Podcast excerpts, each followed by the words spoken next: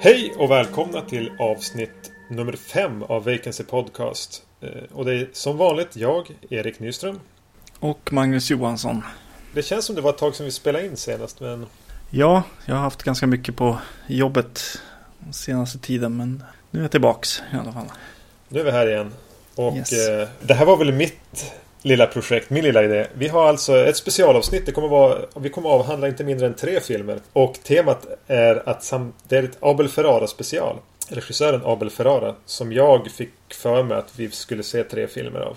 Jag vet inte riktigt varifrån jag fick den idén men jag slängde upp den som ett förslag och Magnus sa ja, jo, okej. Och jag vet inte om någon vet vem Abel Ferrara är. Han är förmodligen mest känd för eh, kanske Driller Killer som var hans första film. Som vi kommer att prata om senare. Men han har även gjort Miss 45. Han har gjort eh, King of New York med Christopher Walken. Som jag inte har sett men det verkar vara en film som folk har hört talas om i alla fall. Jag skrev en recension på en av hans tidigare filmer någon gång. Eh, och då jämförde jag han med Martin Scorsese. Som en Martin Scorsese som inte bara vill göra stora storfilmer. Utan mer gatunära, smutsiga delarna av New York som han, eh, fokuserar på. Lite som en tidig, eller en ung Martin Scorsese. Intressant med han är väl att han kommer som många andra regissörer av den här generationen från porrbranschen. Som även Wes Craven gjorde väl porr. Mm. Och ja, några av de där skräckfilmssnubbarna. Eh, När jag gjorde lite research på Abel Ferrara för att ta reda på vem han egentligen är så hittade jag ett ganska eh, schysst citat. Han eh, gjorde en porrfilm som heter Nine Lives of a Wet Pussy 1976. Tillsammans med sin, han i huvudrollen spelades av hans dåvarande flickvän. Och citatet han säger då, eh, han var tvungen att hoppa in bak, framför kameran själv också tydligen. Och han säger It's bad enough paying a guy 200 dollars to fuck your girlfriend and then he can't get it up. Eh, och på något vis känns det sunkiga och smutsiga i det ganska talande för de filmer han kommer att göra sen. Men eh, vi har valt ut tre filmer och för att det inte bara ska låta som att det är jag som sitter och pratar kan väl du i alla fall säga vilka filmer det är vi har valt. Ja, eh, det är The Driller Killer från 1979. Fear City från 1984. Och eh, även en till som folk nog känner till ändå lite grann. Det är ju Bad Lieutenant då, från 1992. Mm. Den fick ju en, en remake häromåret fast det är väl snarare en, en film med samma titel och samma idé om en elak snut. Men vi, vi kommer till den. Eh, jag tänker att vi kommer att avhandla de här i kronologisk ordning. Alltså börjar vi med Driller Killer. Ja. Det var hans första film även. Från 1979 som sagt var. Handlar om en konstnär som eh, bor i en lägenhet i New York tillsammans med sin flickvän. Han har en tavla han måste få färdig som ett beställningsjobb. Hans tillvaro är ganska... Han är pressad och stressad över det. Samtidigt flyttar in ett punkband i lägenheten bredvid som repar dygnet runt och han drivs sakta till vansinne av allt detta som... Av, av staden och av musiken och... Så han köper en portabel borr och går ut på gatorna. Det är Driller Killer. ja.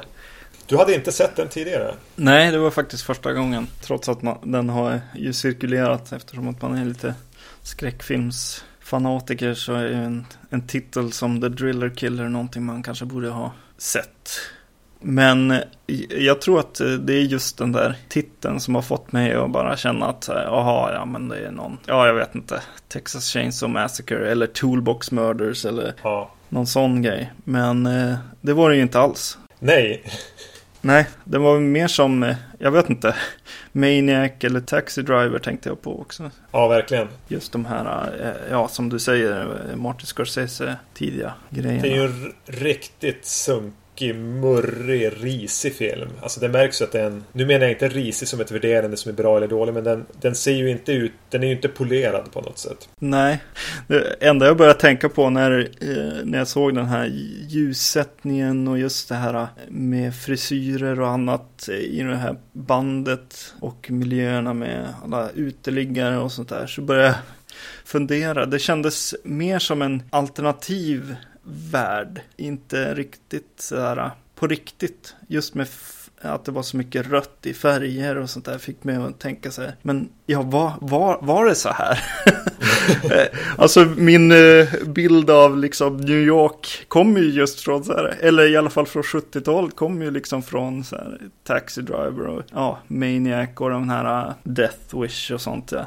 Det är väldigt så här mörkt och Ja, jag vet. Det är den här storstadssmutsen liksom. Att ja. människorna är smutsiga. Det luktar. Alltså, hela filmen känns som att den luktar lite illa. Och, mm. eh, ja, precis. Jag tänker också. Var det så här på, på, på den här sent 70-tal i New York? Fanns det någonting som var rent och någonting som var lyckligt på den här tiden? Mm. Eh, för, för, jag känner samma sak. Man har verkligen fått den här. Det här är min, den bild man har blivit överöst med. Precis. Samtidigt som den har just den här gritten och sånt som brukar kännas som verkligt så lever han ju i en, i en slags ja, mental värld också där han eh, håller på att tappa verkligheten på något vis. Eh, om man läser om eh, Driller Killer på internet så är det ganska många som gör kopplingar till Roman Polanskis Repulsion. Jag vet inte om det var något du tänkte på.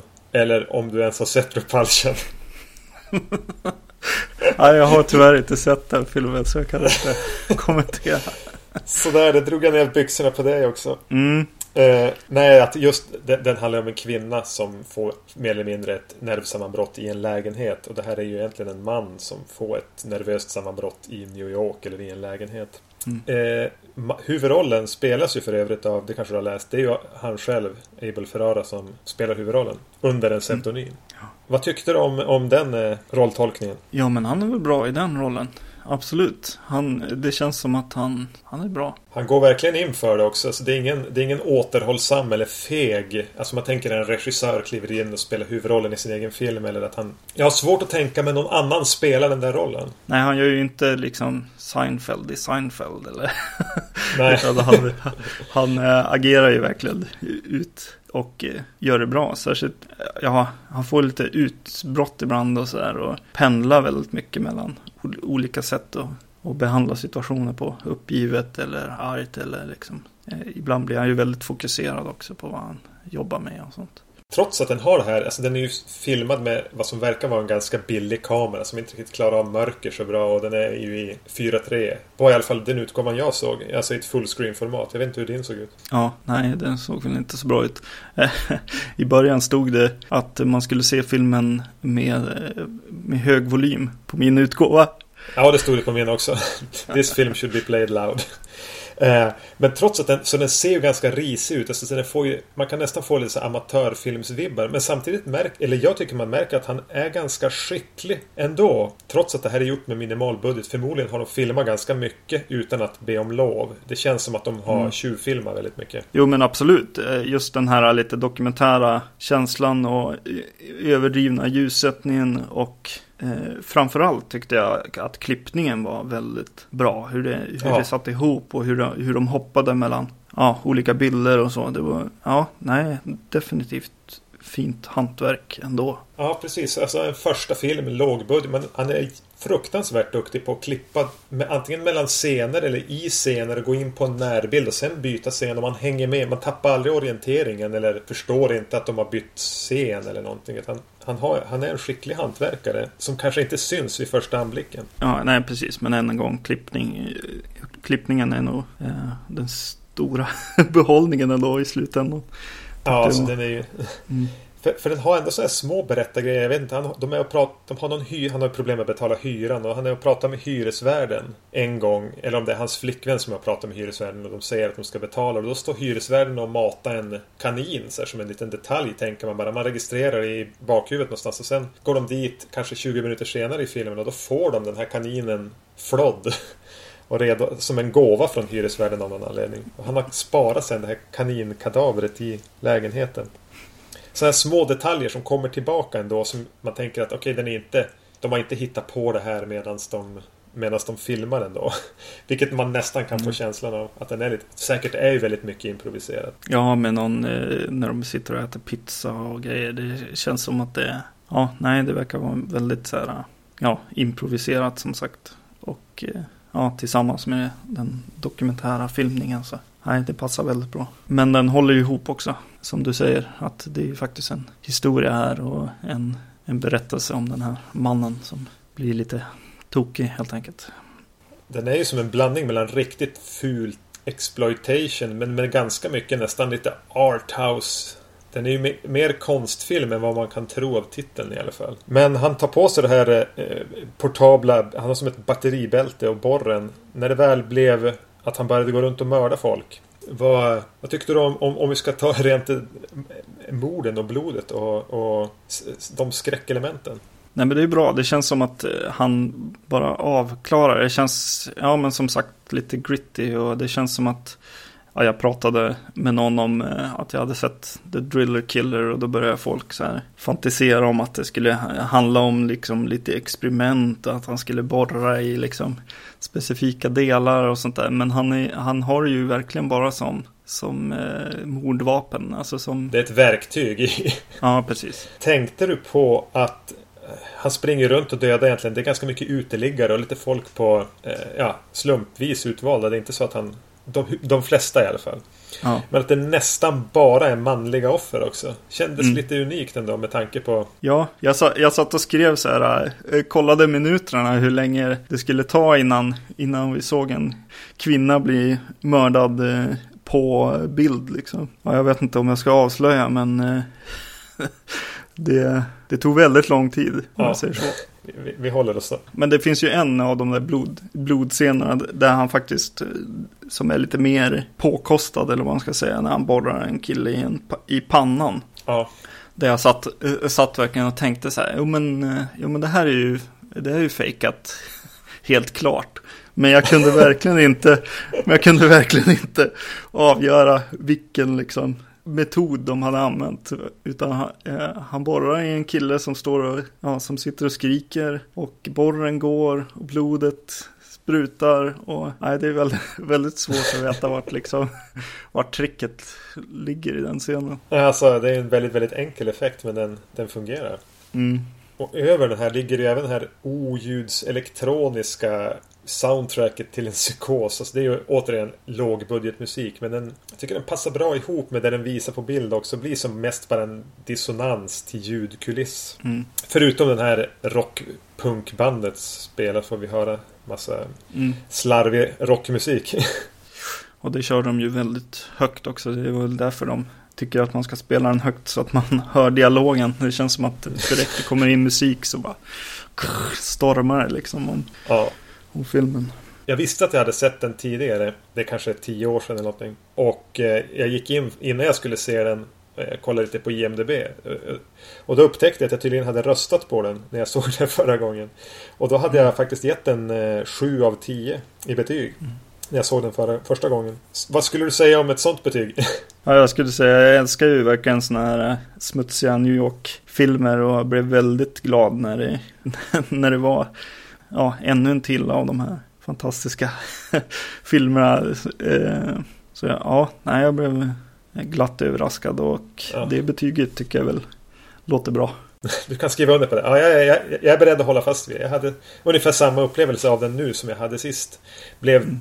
Reagerade på ungefär samma saker. Eh, bland annat så han bor ju då tillsammans med sin flickvän och hans flickvän har även en flickvän eller vad det nu är som bor i lägenheten. Och varje gång jag ser filmen, jag tycker, eller varje, de två gånger jag sett filmen, så tycker jag vansinnigt synd om den tjejen. Jag vet inte riktigt var det är. Nej, nej hon försöker ju hitta sin plats genom hela filmen och dyker upp hos de här, eh, det här bandet också och ja, vandrar runt och Nej, det blir aldrig riktigt som hon hittar hem. Nej, någonting som eh, berör mig med hela hennes Ja, den karaktären. Mm. Så en, en smutsig, lågbudget New York-skildring. Det, det går hem. Hos oss båda mm. två verkar det som. Trots att ja. den låter som en, en, som en... Ja, jag tycker inte titeln gör filmen rättvis om jag ska vara ärlig. Nej, verkar inte. Den pekar i en helt annan riktning än vad filmen kanske går. Ja.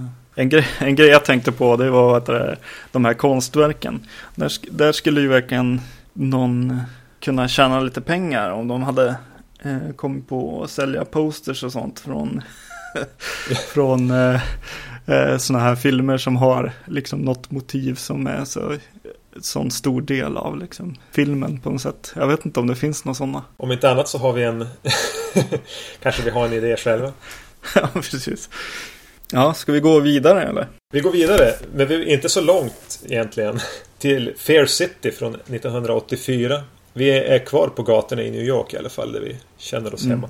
Eh, Det här är väl mer en, en, en mordhistoria. Eh, det är några, vad ska vi kalla dem för? De har ett, eh, de är väl hallickar egentligen för strippor. De hyr ut strippor till nattklubbar. Någon man, mördare, dyker upp och misshandlar och våldför sig och mördar även strippor. Eh, I staden, polisen blir inkopplad. De misstänker att antingen att de skulle ha någonting mer att göra och polisen går hårt åt dem. De här hallicksnubbarna inser att det här är dåligt för vår verksamhet. Vi måste få fast den här mördaren. Så det är en slags Ja, en mördarjakt i eh, strippklubbsmiljö där polisen, poliserna inte är huvudrollen. Och det är smutsiga nätter i New York. Igen.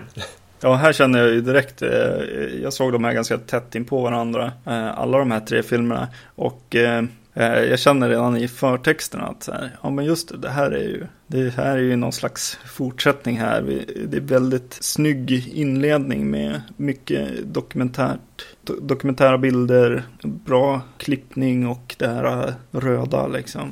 Red Light District. Ja, precis. Lju- Ljussättningen och så. Eh, som i och för sig lite senare i filmen tappar liksom eh, lite fart i, i klippning och även i look. Det blir lite så här, ja okej, eh, lite tomma rum och sånt för Mm. att föra historien framåt, vilket var lite trist. Den känns inte lika on location, om man ska säga så. Nej, den känns ju även mer påkostad och kanske lite mer av ett beställningsjobb. Så han blev Mm. lite bekväm och kanske inte gick den här ansträngde sig lika mycket som i Driller Killer. Men det märks ju samtidigt att det mer, finns mer pengar i den. Mm. Det är ju, märks man ju på skådisar och på ja, hela känslan av filmen.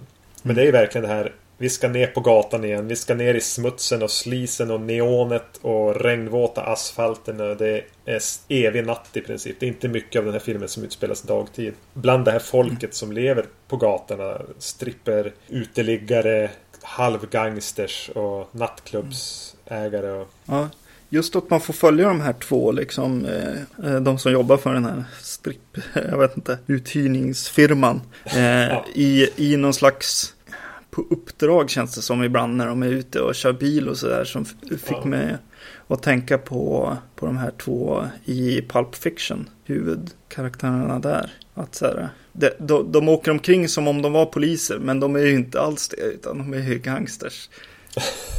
Ja, de är ju egentligen inga snälla människor. Nej. Men vi, de får rollen som filmens hjältar. Som gör sitt uppdrag för att, för att ja, men deras verksamhet ska kunna fortsätta. Mm. Och det känns ju lite så att Abel Ferrara är väl inte riktigt den som har velat göra de mest strömlinjeformade och enkla filmerna. Att jag tänker någonstans att lockelsen för han med, med Fear City måste ju ha varit att följa den här händelseförloppet från de två personer som vi får följa den ifrån.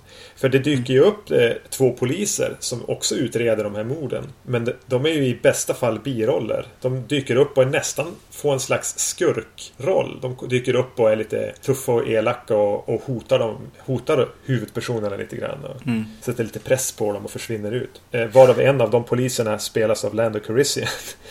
eh, eller Billy D. Williams om vi ska vara. Ja, han, eh, den här lite mer huvudkaraktären som har eh, haft ihop det med en av de här stripperna tidigare. Vad är det han heter, skådisen? Det är Tom Berenger. Tom Berenger, ja. Hans eh, roll är en, också en, en till grej som får mig att tänka på Pulp Fiction. Igen med, med den här boxaren som flyr från, som, vad heter han? Bruce Willis spelar i den. Det, det känns som att det, det kommer lite tillbaks i Pulp Fiction. Det känns lite som att Tarantino har ändå, kanske. Han kan ha sett Fair City. ja, ja. Jag- såg den här miljön och där vi hamnade. Så tänkte jag för mig själv när jag såg filmen att bara, alltså, varför utspelar sig inte alla filmer i de här miljöerna? Mm. Alltså när de är inomhus så är det på en lika mörk nattklubb där de sitter i bås, fyra stycken i, i små fula kostymer och dricker drinkar och är lite otrevliga med varandra eller hotar någon eller någon är pressad och så går de ut och går längs de här smutsiga gatorna med tidningsställ och det regnar och det är en helt fantastisk setting på hela filmen. Jag kommer, det är som det jag kommer tillbaka till hela tiden. med neonet och Men, och just, eh, ja, jag kommer att tänka på en annan eh, regissör också. Just det här med att man får vara i deras miljö väldigt mycket fick mig att tänka på eh, en av, en av mina husgudar, eh, Michael Mann. Eh, att, det, att det känns som att det är mer om, eh, ja men lite mer om researchen eller miljön och och hur, liksom, hur, hur de eh, väljer vilka eh, strippor som ska till vilka klubbar och ah, he, hela den liksom rörelsen är liksom intressantare än själva eh, hitta mördaren liksom. ja, särskilt inledningsvis. Ja, precis. Och eh, ja, och då, då när jag tittade efter så verkar ju de ha, ha hittat varann, eh, Michael Mann och eh, Abel eh, Ferrara och gjort eh, lite tv tillsammans. Eh, Miami, Miami Vice, Vice. har bland annat och det här Crime, Crime Stories tror jag det hette. Tidigare än Miami Vice. Ja, jag tänker på det. Vad bra att du sa det där om Miami Vice. För jag hade glömt bort. Jag gjorde till Went the extra mile för det här avsnittet nu tidigare idag. Och såg. För jag såg att han hade regisserat Abel Ferrara 2 avsnitt av Miami Vice. Så jag tog ner. Jag har första säsongen på DVD. Och ett av avsnitten var med där. Så jag såg det nu i... Nu i, i, tidigare i, i kväll innan vi spelade in. Med, och tänkte att jag skulle kunna säga något smart om det. Men det var ett väldigt generiskt och ganska dåligt avsnitt. Som heter The Home Invaders. Så Okej. det var inte direkt så att han hade satt sin stämpel på det. Men intressant koppling det. Det- Det känns som två personer som ska komma ganska bra överens. Mm. Eh, ja, definitivt. Eh, den här är ju också gjord på eh, 80-talet och det känns ju av en hel del. Både i, mu- i musiken framförallt kanske. Men nej, jag gillar det. Det kanske är just det där Miami Vice-grejen. Men det känns som att både, både filmmusiken och den liksom köpta musiken, eller vad man ska säga. De riktiga låtarna som spelas funkar väldigt bra. För mig i alla fall. Jag gillar det. Ja, jag har också samma. Just den där, den där typen av 80-talsmusik, den här gatusliset. Det smälter ihop till någonting som känns hemma och känns rätt bara. Sen om det verkligen är bra eller inte. Men det, Nej, precis sett ur ett annat perspektiv. Det kanske är så att man har någon slags nostalgi till att man växte upp lite med det där. Mm. Men själva mördarhistorien då? Vi har ju trots allt en, en mördare som går lös och våldför sig på, på strippor. Ja, han är ju väldigt 80-tal också. Själva mördaren. Han är någon slags eh, martial arts eh, snubbe med knivar och med liksom. saxar och grejer. Han är Ja. väldigt icke-designad ändå. Alltså han ser ut som han, han ser ut som någon college fotbollsspelare i en grå hoodie. Alltså han är väldigt Mm. Han ser väldigt normal ut. Tyckte jag. Alltså han såg ut som verkligen som en vanlig snubbe. Ganska Ja. ung kille. Men det var någonting. Eh, jag tänkte på en, annan, en mördare i en annan film. Som, Ja. Någonting med. Ska se om det är samma film. Ja, det ska bli roligt. Jag har skrivit ner en film också. Ja. Ska du säga första? Ska, ska jag säga först. Är det 10 to Midnight? Ja, precis den har jag skrivit. Vad roligt. 10 to Midnight med Charles Bronson. Mm. Eh, där det också är med en mördare som... Ja, det var någonting. Just det att... Lite hur de betedde sig och hur de såg ut och hur de kändes i filmen. Mm. Och att vi får ju inte direkt så mycket stoff på mördaren. Utan han är mer bara mördaren. Veckans mördare. Ja, precis. Han, man får se han lite, liksom träna och ibland säger han någonting om, jag vet inte om han ska rensa upp eller hur det är fatt med han, men Någon anledning att, att göra som man gör. eh, det känns ju verkligen som att det är inte vad Ferrara är där för.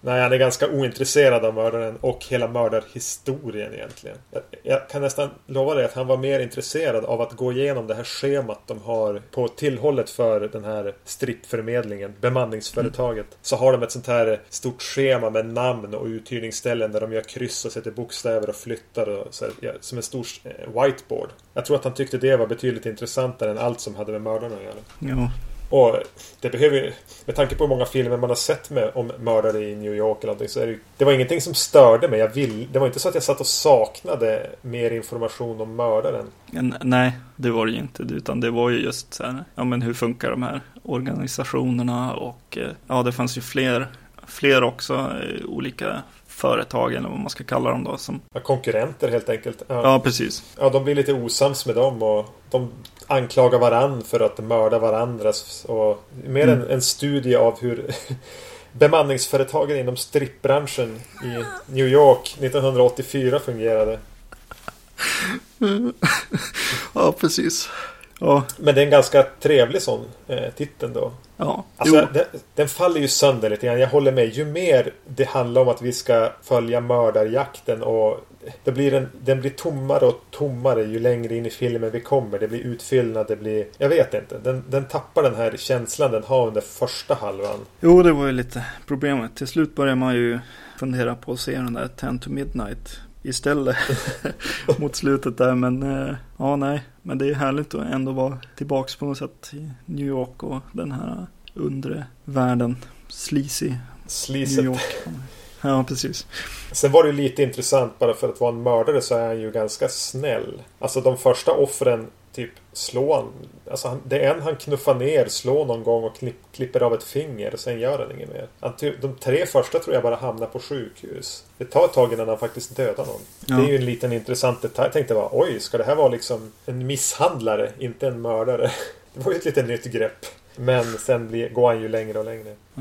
Fair City. Men du, eh, det var väldigt många eh, med i den här filmen. Vi kanske ska gå igenom. Ja, förutom Lando Calrissian då, eller Billy D. Williams som vi redan Ja. har nämnt. Och att Tom Berenger spelar huvudrollen. Och så är tjejen från Kommando med. Arnold-filmen. Jag vet inte vad hon heter, jag har inte skrivit Nej. ner det. Jag vet tyvärr inte heller. Men tjejen från Kommando, precis. Och Melanie Griffith är med. Mm. Hela Melanie Griffith, eller vad man ska säga. Hon är en av stripporna. Med tanke på hur känd hon ändå blev sen så blev jag lite förvånad över hur naken hon var. Mm. Men jag antar att hon inte var lika känd här. Var det någon mer eh, som var med som...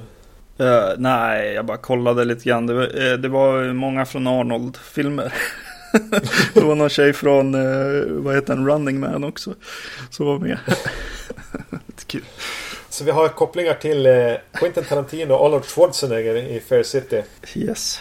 Men eh, ja, nej, det, var, det, var, det var kul att se den ändå. Hade det inte varit för att vi skulle göra det här avsnittet så hade jag aldrig i hela mitt liv fått för mig att köpa och se den här filmen. Just för att den Nej. är verkligen inte omtalad. Den är inte... Jag hade aldrig hört talas om den faktiskt. Nej, precis. Nej, när vi började prata om det här var väl Miss 45 eller någonting sånt som var, låg närmare till hans. Men vi hittade att det fanns, fanns några ex av den här att köpa. Så då tänkte vi att vi skulle testa något vi inte riktigt kände till kanske. Och det var ju kul ändå. Ja. Så två, två filmer in av tre Abel Ferraro. Vi är ganska nöjda.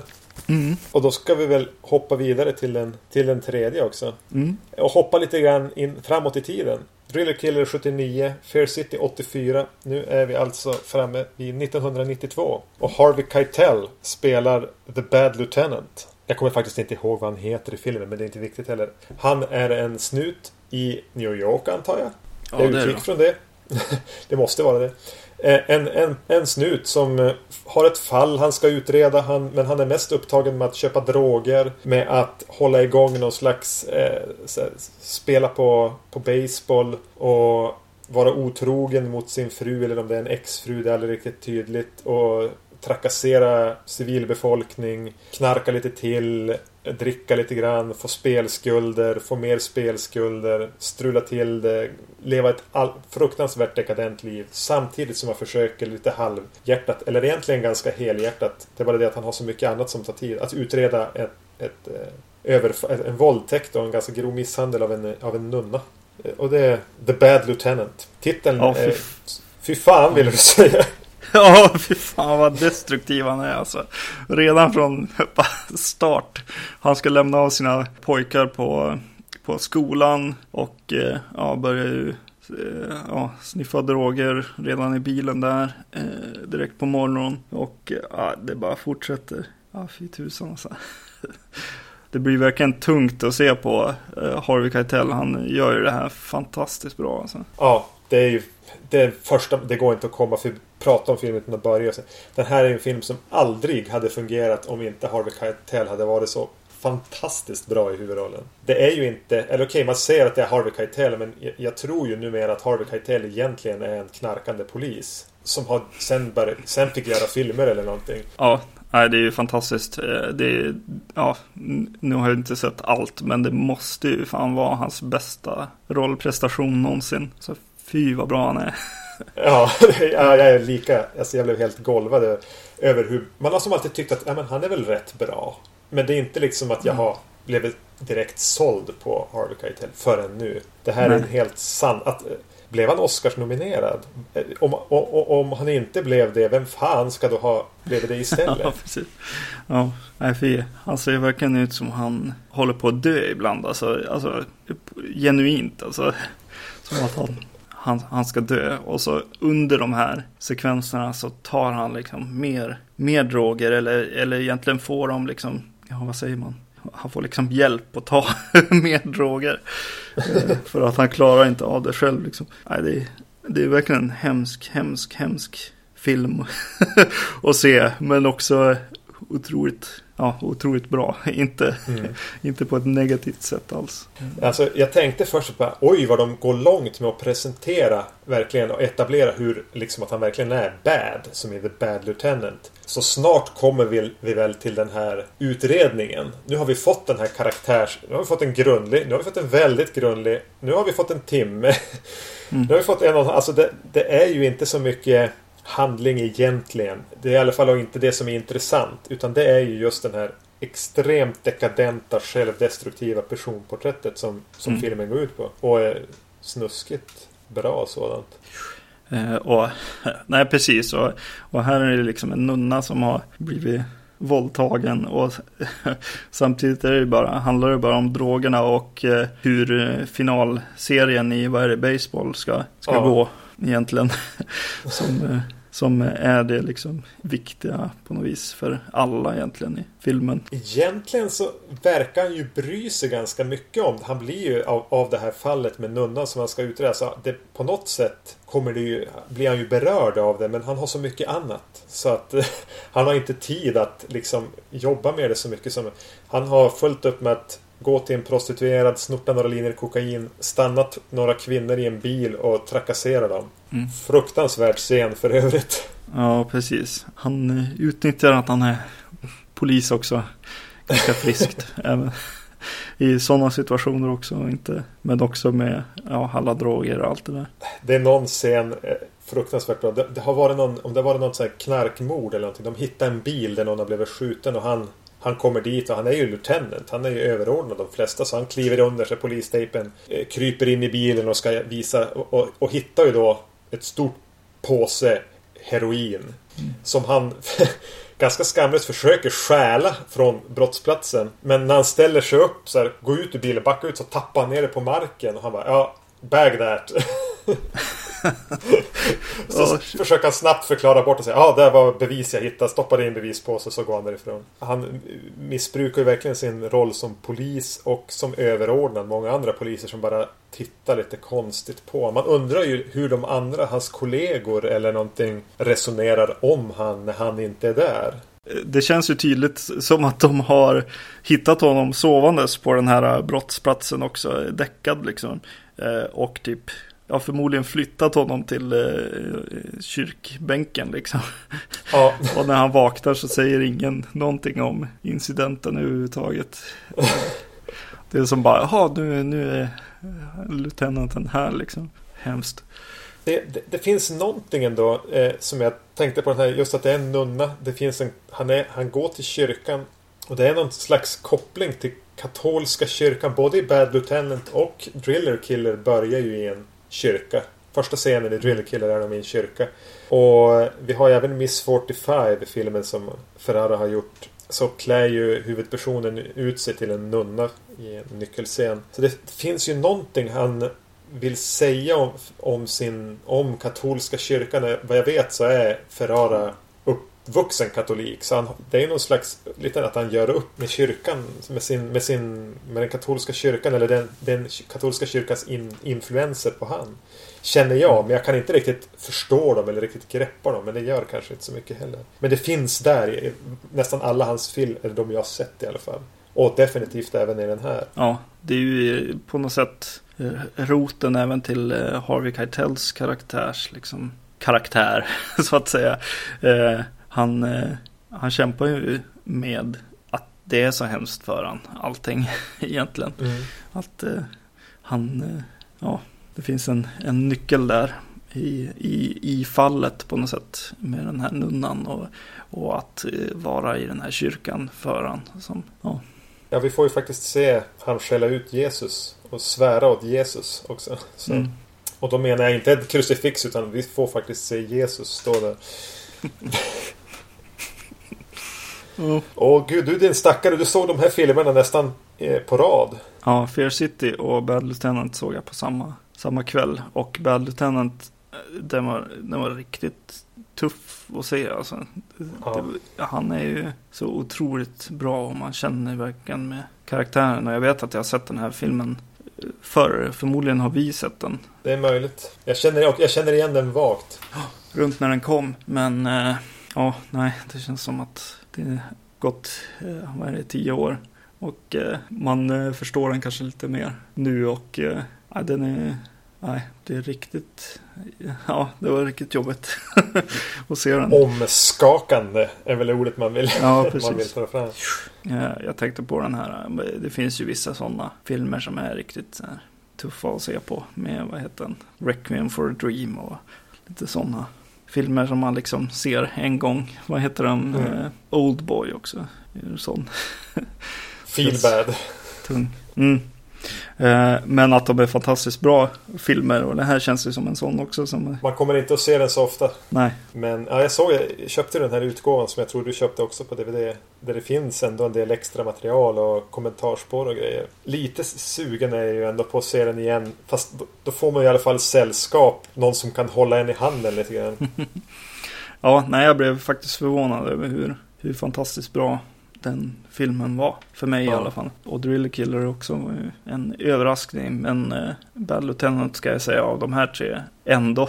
Trots att eh, Driller Killer är ju en fantastisk liksom, värld man får vara i. Men Bad Lieutenant lämnar ju starkare spår och kändes, ja, nej, den, den var riktigt bra tyckte jag.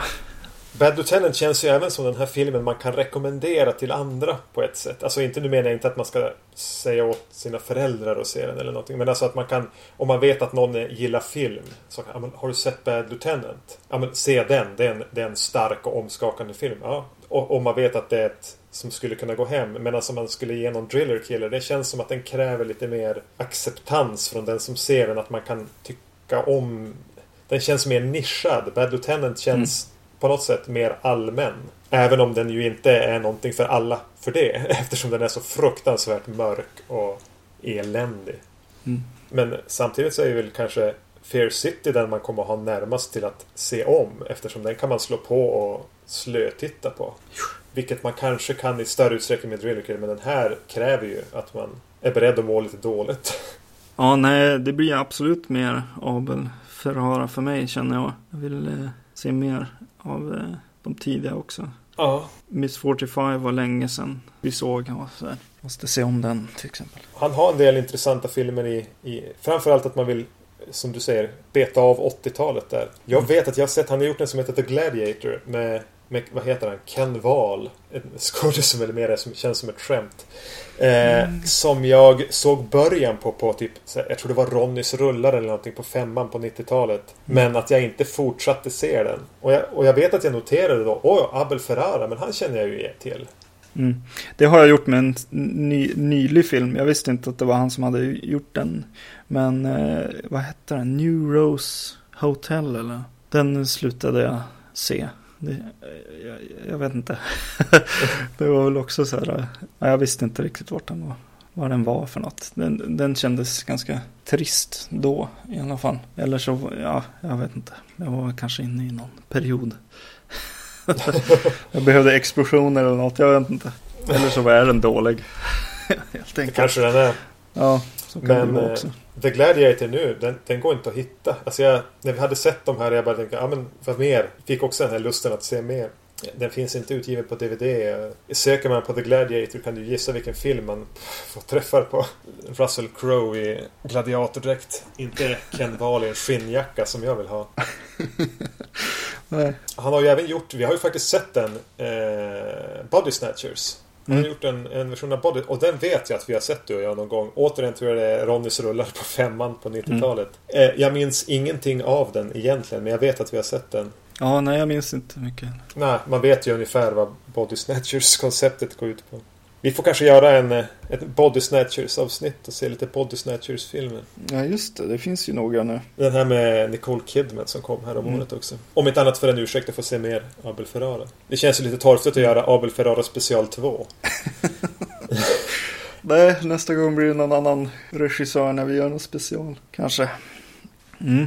Det var kul, det var kul där. Och det här var lite grann man var tvungen att tvinga sig till lite grann. Men alltså, det är filmer som ett visst motstånd. Både att kanske sätta sig och se och att även se igenom. Men när man blir, i alla fall jag, blev, fick ganska mycket typ tillbaka. Mm. Det är ju en av anledningarna varför vi startade den här podcasten överhuvudtaget. Att vi skulle tvinga oss att se lite film som vi kanske inte hade sett. Eller ja, det lyckades verkligen den här gången. Det känns, kändes väldigt roligt att ha sett de här nu. Jag är nöjd och jag känner inte att jag behöver liksom skämmas för att jag har, vad jag har utsatt dig för. I och med att det var min idé det här. Nej då, det var bara bra. Som vanligt så får vi väl be er att eh, mejla oss på podcastetvacancy.se om ni har förslag på någonting som vi ska prata om. Eh, ni kan även gå in på vår sida eh, www.vacancy.se. Där hittar ni poddar. Ni kan kommenterar. Vi skriver ibland, mer sällan, annat på den sidan. Eh, vi finns på Facebook. Det var väl en, en, eh, en något svamlig avslutning, men den får duga. Ja. Vi kommer tillbaka. Ha det bra hej!